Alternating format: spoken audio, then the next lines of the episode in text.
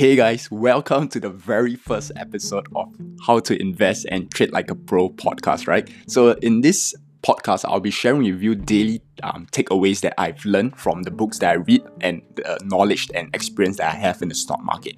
So, if you guys don't know, a quick background on me is that I like to read a lot of books. So, be it in the stock market, in marketing, in mindset. So, basically, anything related to personal development, I, I like to read all types of books uh, relating to the personal development space, right? So, when I read all these books, um, I like to share and consolidate all this information and knowledge that I've learned with you guys, right? So, in every podcast episode, I'll be sharing with you these daily takeaways. So, right now, I'm cur- currently reading a book called Mastering the Market Cycle by Howard Marks, right? So, there's a very important point that I like to share with you guys today.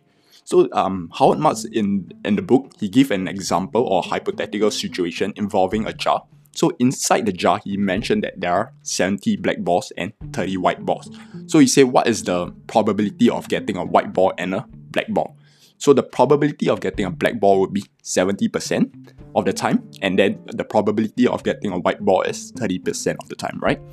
So that's a bit of a basic math, right? So so he, he was mentioning that even if you know the probabilities that you like even though if you know if you do have the insights on like how many balls are there inside the jar he say you still don't know what's going to happen next right? So he say even if the ratio of the balls in the jar is 70 black to 30 white you still don't know what color the next one will the next one pick will be. So he say yes it's more likely to be black than white but it will still be white 30% of the time. So he said while there are white balls as well as black in the jar and especially when random and exogenous forces are at work when the next ball is chosen, there can be no certainty regarding the outcome. And then finally, he mentioned about this point. He said, But all this being said, there doesn't have to be certainty in order for the game to be worth playing. So, a knowledge advantage regarding the probabilities is enough to create success in the long run. And that is so powerful, right? Because how, and so you might be wondering, like, how does that relate back to the stock market, right?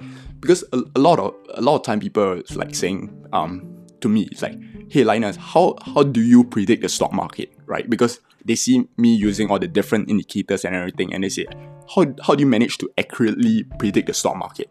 And then uh then the first thing I know is like they don't get what I'm trying to um share with them and it's it's alright because um a lot of times I um when I start when I first started I also got the same misconception right? I'm not trying to predict the market. What I'm trying to do is I analyze the indicators and these indicators tell me the probabilities of such an event happening. So the same thing is and, and this relates back to the example that I shared with you about the the point that Howard Marks made in the book.